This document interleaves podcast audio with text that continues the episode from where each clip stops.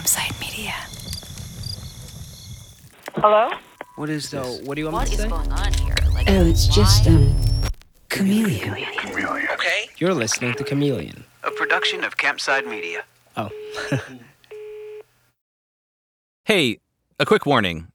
There's some explicit language in this episode that may not be appropriate for younger listeners.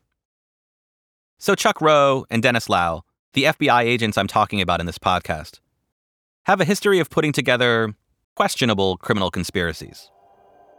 As you heard about in the last episode, they created a gun smuggling ring out of three Filipinos and a bunch of beat up, barely usable firearms.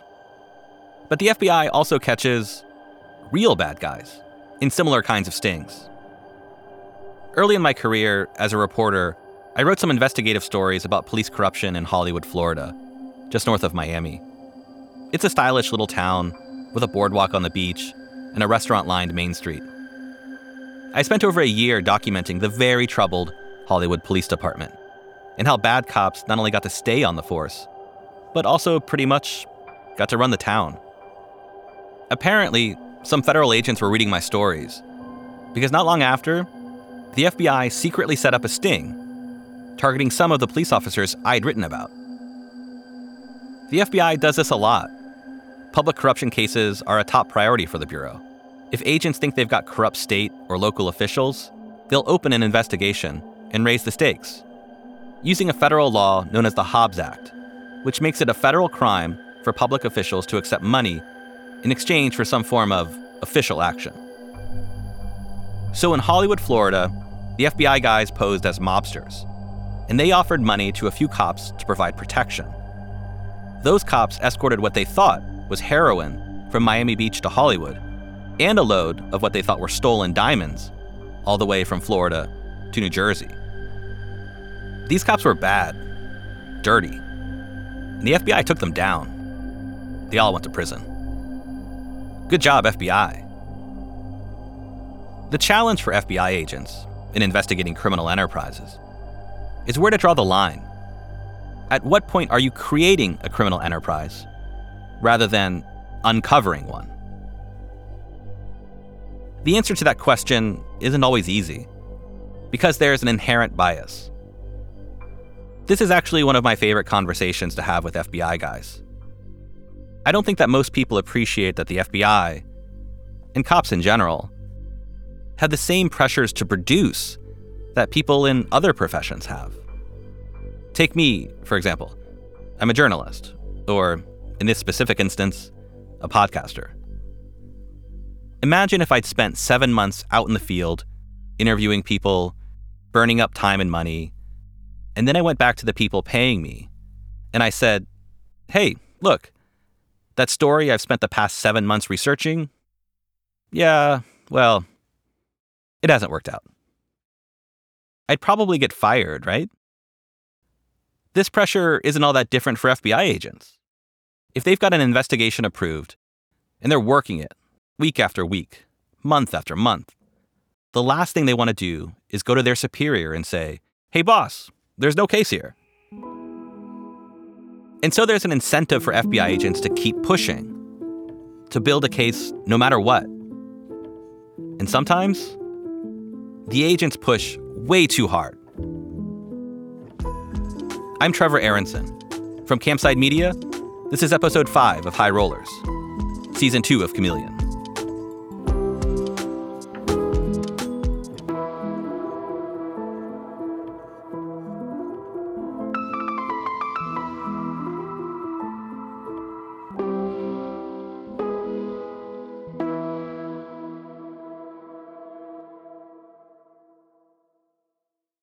This episode, I'm going to return to the story of Emil Bouari and the other people Dennis and Chuck pulled into their undercover money laundering sting. As you know, Dennis and Chuck and Michelle, the informant, got Emil to launder tens of thousands of dollars as part of Operation Botox. And now they want to make sure Emil is more than just a lone money launderer. They want to make him the head of an enterprise, a criminal enterprise. And not just a criminal enterprise, but a Middle Eastern criminal enterprise. That's what Chuck wrote in the file for Operation Botox. The description is curious, to say the least. What's the connection to the Middle East? Emil's Lebanese heritage, I guess. And maybe the fact that the FBI looked briefly into Emil in the days after 9 11 and wrote down wild, unverified, and ultimately untrue claims about him. Back when he started Operation Botox in 2014, Chuck would have had an incentive to describe his investigation as targeting a Middle Eastern criminal enterprise. Even 13 years after 9 11, the FBI was singularly focused on counterterrorism, preventing the next attack, and investigating how terrorist networks finance themselves. That was then, and is today, the FBI's number one priority, the largest part of the FBI's annual budget. In the bureaucracy of the FBI, a Middle Eastern criminal enterprise has a lot more juice than just your average American criminal enterprise. So now Dennis and Michelle, working to investigate this supposed Middle Eastern criminal enterprise, want Emil to introduce them to other people. They want Emil's friends to launder money. You remember that Dennis has already talked to Emil's friend Mary about money laundering. You know, from that time when Dennis and Mary went out for drinks and also talked about threesomes. And for every friend Emil refers, Dennis offers to give Emil a cut. So Emil has a financial incentive to help Dennis find other money launderers. And Emil, well, he falls for this. He gets in on that action. Here's Michelle. Yeah, I was telling him about uh, Riva. Riva is a friend of Emil's. She does Botox and filler injections. Riva would be great, but she married. She just recently married this guy, and he's so by the books. Okay. Riva doesn't work out, but Emil Bouari's best friend is a guy named Steve Fitch. Like Emil, Steve's a salesman. He sold advertising for radio and television stations, even America Online, or AOL, back in its heyday. But the easiest product for him to sell has been an erectile dysfunction remedy. Here's Steve talking to Dennis and Michelle. Uh, erectile dysfunction guy here, very profitable. You buy the doses for six bucks Yeah. and sell them for twenty-five, but it will help a guy that has prostate issues. Really? It will, it will get an erection for anybody. Better than Viagra and Well, because that, oh, You might not have heard that. Dennis said, better than Viagra and Cialis? He's talking about two brand name erectile dysfunction drugs that dilate a man's blood vessels and make it easier to, well, rise to the occasion. But Steve wasn't selling a little blue pill. His stuff came in a syringe with a sharp needle at the end. You stick it right into your, well, you know. this is a shot. into the- That's But it's, it's, you know, I did it once just to experience it, but you know, all the sensitivities at the end, you do it on the side. We had a guy though that was so So sensitive. do to you these- self-administer? Yeah, it's, Okay. it's spring loaded, and you just go and go. Don't you have to be kind of uh, in the mood though too? Well, you Or gotta be you ready. just- or you shoot that. If you need to lose weight, like that? you can go to a meals clinic. If you can't get an erection, Emil's friend Steve can hook you up. This is the strange world in which Dennis and Michelle are offering money laundering opportunities. And things just keep getting more and more ridiculous in this FBI sting. Next up is Emil's friend Mike. This Mike guy, he just stands Dennis and Michelle up, doesn't even show up for the dinner. A frustrated Dennis calls his FBI colleague, Chuck, from the restaurant bathroom. Hey, uh, okay, Mike's not here, dude. He's, he's run. I don't know, man. I think either he's just being late or he might meet me later for drinks or Emil's just fucking with me. But I. So back to the drawing board. They move to another friend of Emil's, a woman named Sarah, in a Las Vegas nightclub. That's what he's trying to take care of. Can he do that? And the, the thing is, is that Can he do that? they have, yes, but they have different ways of doing it that is safe. After clubbing with Sarah, Dennis and Michelle are driving away. Dennis asks Michelle if this woman they'd met, Sarah, did she know they were supposed to be bad guys? She knows we're bad guys, right? Yeah, Yeah? yeah, You sure? positive. That's when Michelle points out to Dennis that the woman they're trying to set up in a money laundering sting is a mother. But she have three kids, man.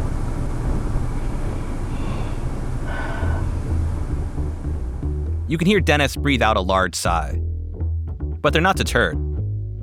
Next, they move on to meet with a real estate agent who boasts of his recent record of selling houses in Las Vegas. But buying and selling property, I sell about 110 homes a year. Okay. And most of the ones I sold in the last three years, they've resold for 100% profit. Wow. Okay, so that real estate agent had quite a story for Dennis and Michelle. 110 homes sold a year, most resold for 100% profit. A lot of money to be made. And let me tell you about one more guy they tried to get. His name is Robbie. The FBI's Operation Botox case file, by the way, says he's a pothead who lives in West Virginia, has a trust fund worth more than $300 million, and that he's friends with former First Lady Michelle Obama. It's unclear if any of that is true. The FBI never checked out the claims and instead just wrote them down in a file, the same way the FBI recorded the false claims about Emil after the 9 11 attacks. The only source the FBI had for this information about this Robbie guy came from a conversation Dennis had with someone Emil knew, where this came up.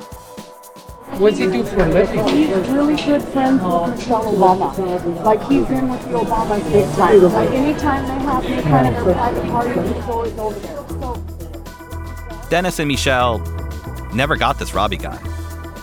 Dennis had a phone conversation with him to talk business. Do you come out to Vegas or to LA once in a while? That's Dennis inviting Robbie out to Las Vegas or Los Angeles. And nothing more happened. And the rest of the people I just talked about the erectile dysfunction guy, Steve, the woman in the nightclub, the real estate agent none of them agreed to launder money. Ever. The FBI approached more than a dozen of Emil's friends and associates and asked if they wanted to launder money. Only two people did. One was Emil's girlfriend, Kim Milko. Kim laundered $110,000 in total for Dennis and Michelle. what's that? Uh, Or he should. Oh, you reset it earlier. Did you? Because he should total the whole thing. She was so new to money laundering that during her first transaction with Dennis, Michelle had to teach her how to use the money counter. oh really? So Yeah. the total, so I don't have to write. Yeah, you don't have to write it down. Okay, if you do 26. Well, well, now you you have to. Yeah. You have to start from the beginning. Okay. Okay, put them up. You want Yeah, to count per bundle. per bundle. Yeah. Yeah. But Then it you- adds it up on the bottom. I Yes. didn't realize that. So then I don't have to write it all down. The fact that Kim got involved here, That's it. You become a pro. it really messed up Emil's relationship with her. We'll get to that later. Dennis and Michelle were also able to get Mary Green to launder $25,000 as well. Mary, the one you know from the arrest on the toilet and the threesome conversation with Dennis. Unlike Kim, Mary didn't have trouble with a money counter because she didn't have a money counter. According to the FBI file, she told Dennis that she didn't need to count the money. Dennis explained to her that counting the money is kind of standard procedure in money laundering. But Mary told them she just counted at home later, not exactly the actions of a hardcore money launderer. But Dennis and Michelle weren't finished with the supposed criminal enterprise headed by Emil Bouari. They'd soon target one more person Emil is really close to Emil's own flesh and blood. More after the break. You're listening to Chameleon from Campside Media. The Hargan women seemed to have it all. We were blessed. My mom was amazing. But detectives would soon discover Inside the house, there were the bodies of two women. a story of betrayal you would struggle to believe if it wasn't true. I am just praying to God. This is a sick joke. From 48 Hours, this is Blood is Thicker The Hargan Family Killings. Listen to Blood is Thicker The Hargan Family Killings wherever you get your podcasts. Do you ever wonder how celebrities order food? Like, is Sarah Paulson a Diet Coke or a regular Coke girlie? Some peasant Coke? No. Or how does Sofia Vergara order a pizza? No, nothing. No tomatoes. I cannot eat tomatoes. Yes. Are you cool with mushrooms? Not really. If these are the details you need, and I know you do, I have the podcast for you. I'm Jesse Tyler Ferguson, and on my podcast, Dinners on Me, I take some notable friends of mine out to dinners in Los Angeles and New York City. Listen wherever you get your podcasts. That thing was delicious. You're listening to Chameleon from Campside Media. After meeting with Dennis and Michelle, Steve, the erectile dysfunction guy, called his bookkeeper and explained what Dennis had proposed. So I called Steve and talked to him about this. Hey, Trevor. Steve sells cars in Las Vegas now luxury cars, Infinitis. Emil said, "Hey, it's great. They, you know, you'll give they give you cash. You write them a check. You can write it off. I have an operations manager who she's also paralegal, and she pretty much is my left hand lady. And I called her up. I said, "Man, they want to do this," and she said, "No." I go, "What?" She goes, "That's money laundering." I go, "Oh, it is," because I had heard of money laundering. I didn't really know exactly what it was. And she said, "No, you will not do that." I said, "Oh, okay. I didn't know that." So that was that was the end of our conversation. I never ever talked to him again. The supposed Middle Eastern criminal enterprise that Chuck and Dennis were investigating for the FBI? Whatever this was, it wasn't that. It was more like Operation Botox was investigating anyone in Emil's contacts. And the vast majority of these people, they're just regular people. Well, okay. Not exactly regular people. We are talking about people hawking rapid weight loss plans and erectile dysfunction remedies. What I mean is, they don't appear to be criminals. They aren't money launderers, certainly. And yet the FBI spends weeks and weeks trying to lure these people into laundering money. The FBI isn't allowed to just do this, investigate anyone. The FBI needs what's known as a criminal predicate, a factual basis to believe that someone is committing a crime. So I asked Jeffrey Danik, a retired former FBI supervisory agent, what it takes to predicate an investigation. Just as an example, if, if someone came to the FBI and came to you when you're in the FBI and said, hey, this guy Trevor Aaronson, he's running guns, and that's all you had, is that a predicated investigation? No. Uh, the information might get a case open, but then I would say, well, let's buy one from him. Trevor sells guns, let's buy one. Can we buy one? Get, here's the phone. Call Trevor. Tell him you just came into 5,000, so you got a guy with five grand, wants a gun. What do you got? The FBI, in this case, talks Emil into laundering money for them. Sure, they didn't exactly twist his arm, but there's no evidence Emil has ever laundered money before. And so they then use Emil as a kind of predicate to justify anyone who Emil suggests might be interested in their so called business opportunities. Even though the FBI has no reason, other than Emil's introduction, to think these people might actually launder money. But very few of Emil's friends and associates take the bait, proving, in a sense, that the FBI shouldn't have been investigating these people in the first place. Then Dennis and Chuck hit up someone new, someone Emil cares about more than anyone else. So, remember the story I told you back in episode two about this guy in Florida named Ghassan? He loses everything his freedom, his home, his business because he made the mistake of associating with the wrong people at the wrong time. Well, Ghassan is Gus. Gus Bouari, Emil's brother. Gus came to the United States on an investor visa to start Bouari Clinic franchises in the Philadelphia area. When Emil's business went under, Gus went out on his own, creating a new diet clinic company. He left the Philadelphia clinics to a business partner and eventually moved with his wife to Miami, to start new clinics there.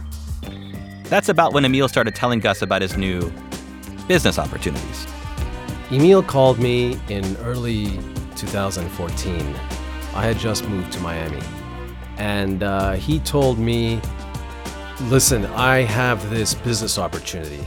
I've met these guys. as a business opportunity that you might be interested in getting. Uh, you know, everybody here is interested in this business opportunity. And I'm like, oh, cool. What what is this business opportunity? He's like, I'll tell you later. I'll tell you later. Back in Las Vegas, Emil is actually thinking about a change. His girlfriend, Kim Milko, has just moved to Costa Rica after she had laundered some money for Dennis, and Emil plans to join her there in time. And we're going to talk a lot later about Paul Padda, the local lawyer Emil wrote all those negative reviews about.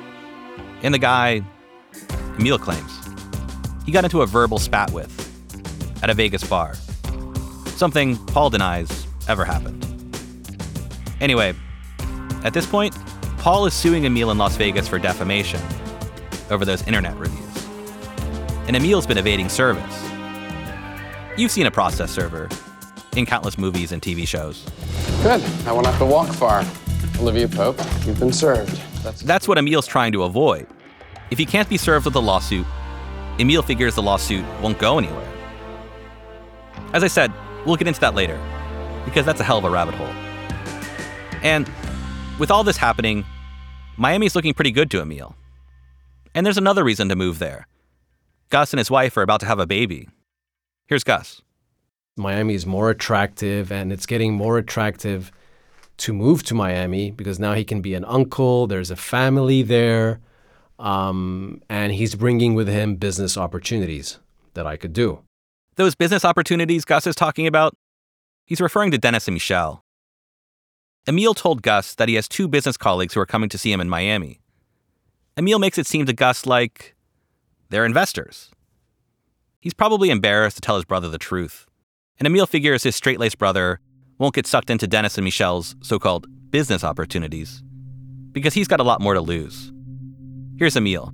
My brother is he's a lot more scared and cautious. I mean, he has a wife and a kid at that point. I have neither, so Emil is a bit of a health nut, an early to bed, early to rise kind of guy. So he asked Gus for a favor. my brother loves going out at night. He goes out to nightclubs and drinks and stuff like that, which I don't. So I basically hand them off to him, and I'm like, have a lot of fun with them, and don't you know, don't do anything stupid. Here's how Gus remembers it. So take them out. They're, they'll spend money on you. You just take them out. I'm like, okay, I don't care. I'll be a good host. No problem. Like, they can take me out in Miami. One evening in June 2015, Emil picks up Gus and they go to the Fontainebleau, a five star hotel right on South Beach in Miami, to meet Dennis and Michelle for drinks. It is the Sunshine City. Here's Gus, remembering this initial meeting. We meet them for drinks, and uh, as soon as we get to the bar, uh, they were so much fun. Like, they were so much fun. Dennis is like, hey, brother Emil, hey, how are you, brother? And stuff like that, you know, they'd hug and stuff. And then Michelle, uh, this Moroccan guy with a heavily accented, hey, brother, how are you, brother? How are you? Yeah, you are the little brother, I, I, I, Ghassan or Gus. what do I call you? I'm like, I don't like call whatever you want. I don't care. Like uh, Gus is fine. Everyone calls me Gus. Hey Gus, brother, you my brother. You know you're my brother, right? I'm like, yeah, okay, Like, all right, okay, whatever. They have a few drinks at the hotel, and then Gus recommends another bar they can go to. Dennis and Michelle get in their car and drive separately. As they're talking privately during the drive, Dennis asks Michelle if he thinks Gus knows anyone. And by that he means, does Gus know anyone who will launder money? Do you think his brother has knows anybody? I don't know. He said, I'm going to ask his brother about the Turkish. He told me his wife is Turkish. She knows a lot of Turkish people. Okay, let's push, Player. let's push that angle Alright. tonight. I think the Russian. Okay, so Gus's wife, with whom he just had a baby, is Turkish. But Dennis and Michelle have no reason to suspect that the Turkish people that Gus's wife happens to know in Miami would participate in financial crimes. It's all just a fishing expedition.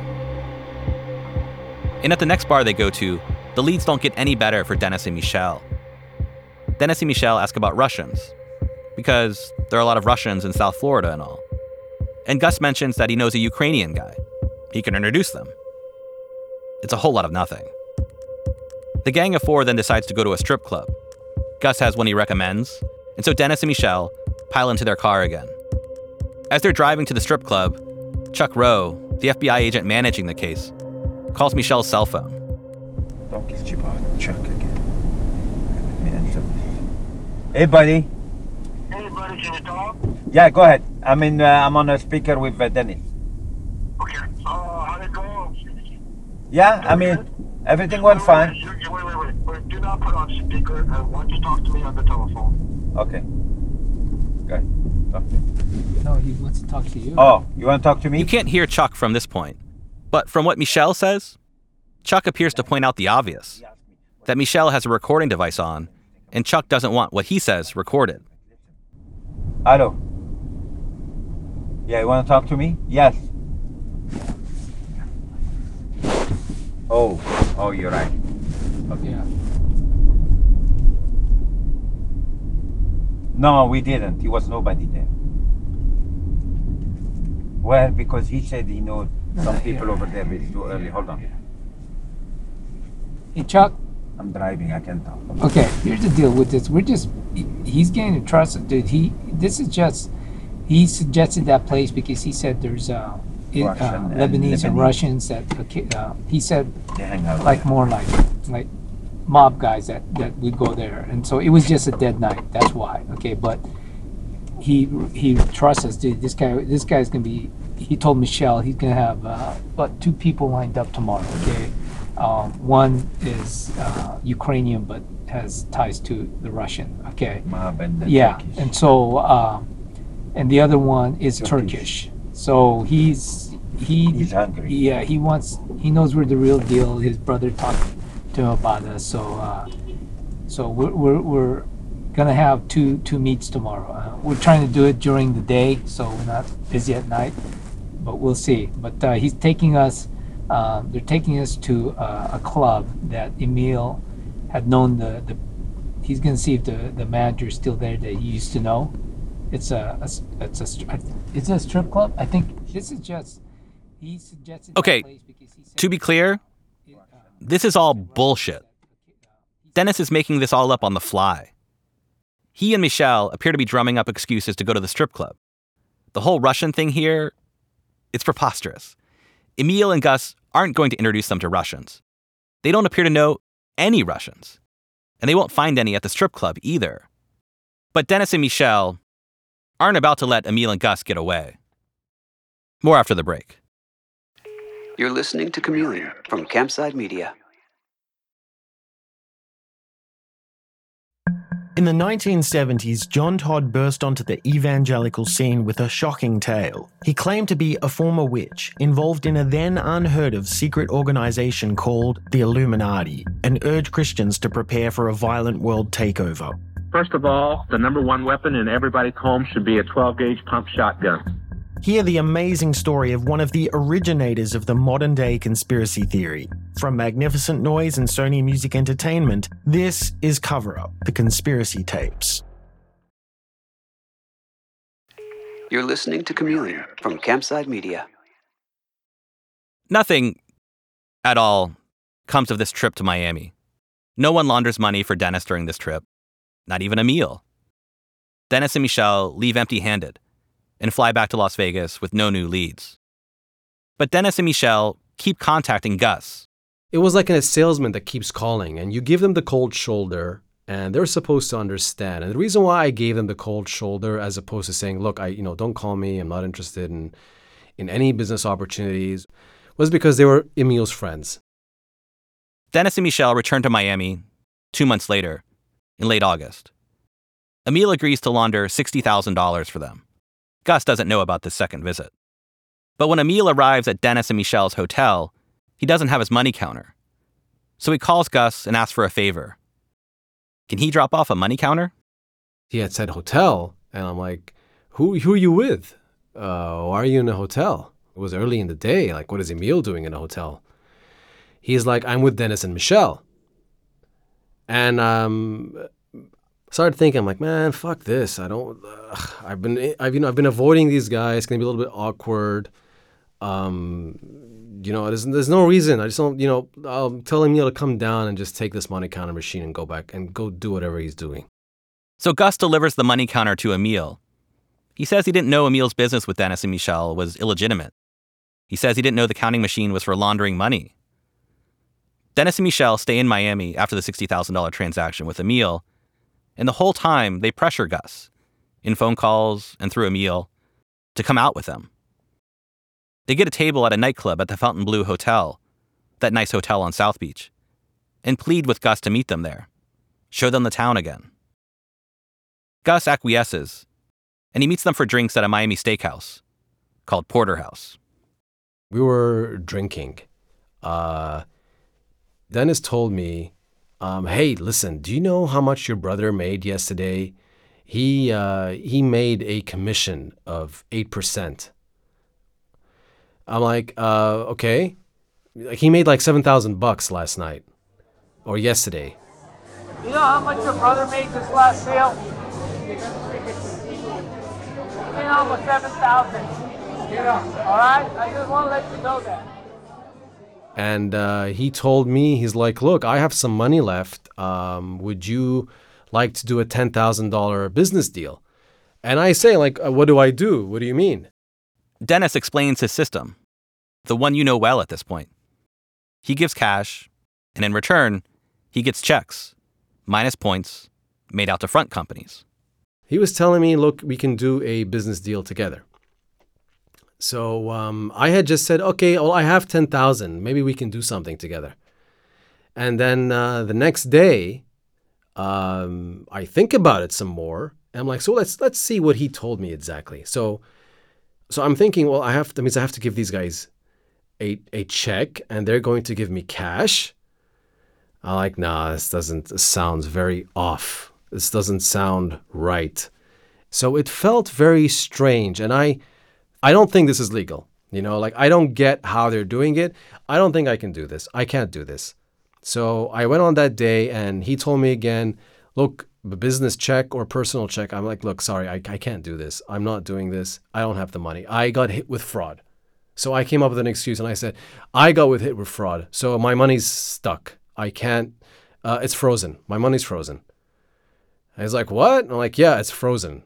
yeah, my money's frozen. I can't, I don't know. I can't do this. And then he's like, okay, well, man, you could have made some money. Like, yeah, I know. Sorry. Months pass. Again.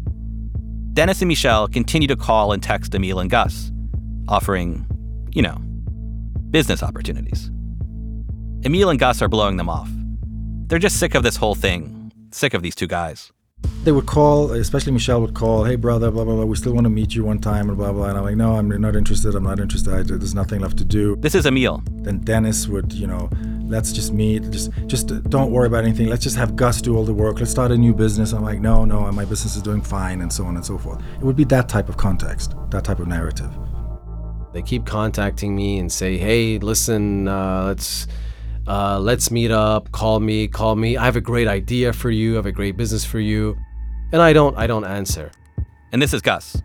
Uh, there was one point um, where Dennis kept calling me, and he would c- call and call, and I picked up. I'm like, "Yeah, what's up?" He's like, "Tell your brother to call me now." I'm like, "Whoa." Gus tells Emil about the call from Dennis. This is February, six months after Dennis and Michelle had last visited them in Miami. Emil calls Dennis and Dennis says he wants Emil and Gus to come see him in Las Vegas. But Emil gets an additional message from the call. There's always this type of whisper of threat. You see what I'm saying? It's not anything direct, we're going to kill you, but it's always, you know what we can do. Uh, I could show you pictures of what we've done before to people and. Like you, like you would face physical harm. Yes, absolutely, yes. Emil's scared, and he needs Gus to come to Las Vegas to appease Dennis. So Emil goes to the gym, where Gus is working out, and waits for him to come outside. It's not Emil's style at all. Emil doesn't, you know, wait outside for anyone at the gym, or doesn't, you know, even for me. And he tells me like, "Look, dude, these guys really want you to come to Las Vegas. Like, they want me and you to come to Las Vegas. They really want us to talk." I'm like, "Yeah, but dude, I told you, like, I don't need to go. I don't want to go." And he's like, Look, man, they're putting a lot of pressure on me. Please, let's just go together and stuff. And I look at him and I look at his face, and that was the first time ever that I ever saw Emil Bouari look like sort of scared. Like it, it was said on his face that he's not telling me directly, dude, like, I don't want to go alone. I don't feel comfortable. Could you please come with me, brother? He didn't say those words, but the way he looked at me, the way he looked at me, then I said, okay, fine, let's go. Because now I was curious. Like, fuck it. Okay, fuck it, dude, let's go. So they get on the plane, and when they get there, Dennis and Chuck will have a big surprise for them as they walk to the baggage claim area at the Las Vegas airport. This is High Rollers. In the next episode, Gus and Emil discover that Dennis and Michelle weren't businessmen. They were FBI guys. I was like, I think it's the FBI. Like, oh my God, man, it's the feds. Gus is furious with Emil. Well, probably he was blaming me yeah, because he didn't know everything. I kept him out of a lot. I didn't tell him who they were. I said they were investors, business investors, and so on. And Gus discovers that Emil's beef with a local Las Vegas attorney got so out of hand that he was recorded talking about hiring a hitman. No, I do need someone to come and beat him up one day. Teach, kind of teach him a lesson. Yes, teach him a lesson. Yeah, maybe. What's the, what's the guy? Maybe it's put, an attorney. Yeah. Maybe put him in a wheelchair for a little, for a little Yeah. time. Yes. No, no, no. No, that's what I will little at some point Yeah. need that. So yeah.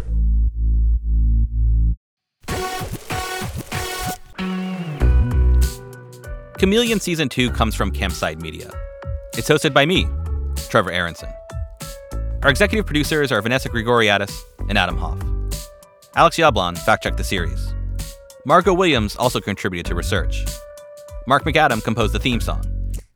Doug Slaywin and Sam Leeds provided production support. The executive producers at Campside Media are Josh Dean, Vanessa Grigoriadis, Adam Hoff, and Matt Scher. If you enjoyed High Rollers, please rate and review the show on Apple Podcasts. It really does help other listeners like you find the show. And make sure to subscribe to the show on Apple Podcasts, Spotify, or wherever you get your podcasts. Take me in, Sin City. Take me in, Sin City. When you're in Sin City, no use confessing your sins. When you make decisions for your company, you look for the no brainers. If you have a lot of mailing to do, stamps.com is the ultimate no brainer. Use the stamps.com mobile app to mail everything you need to keep your business running with up to 89% off USPS and UPS. Make the same no brainer decision as over 1 million other businesses with stamps.com. Use code PROGRAM for a special offer. That's stamps.com code PROGRAM.